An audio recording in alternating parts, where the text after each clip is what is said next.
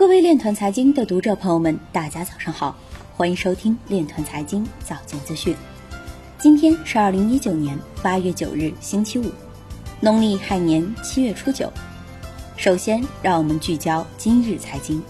德国商业银行与戴姆勒卡车合作测试基于区块链的支付系统。印度最高法院或将加密禁令相关案件审理延期至二零二零年一月。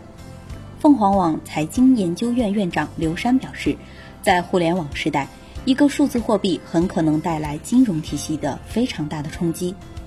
中国银行原行长李李辉表示，数字货币不具备取代支付宝等新兴支付方式的绝对优势。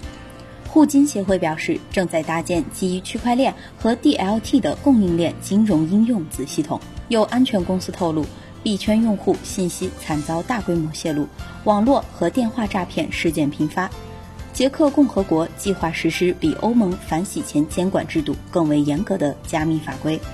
NMS 影业链大中华区负责人表示，区块链全球化的浪潮有助于解决优秀作品分发难题。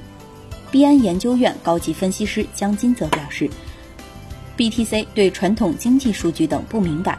凸显 BTC 游离于传统定价资产之外。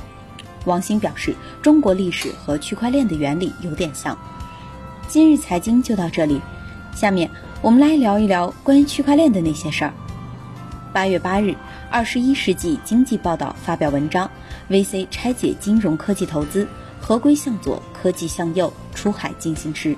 文章指出，在 VC 投资人们看来，云计算、大数据。人工智能、区块链、物联网新技术的应用，带来了金融领域商业模式、业务形态创新的更多可能。随着大数据、人工智能技术的进一步落地和区块链等新技术的应用，互联网金融也逐渐完成向科技金融的进化。以上就是今天链团财经早间资讯的全部内容，感谢您的关注与支持，祝您生活愉快，我们明天再见。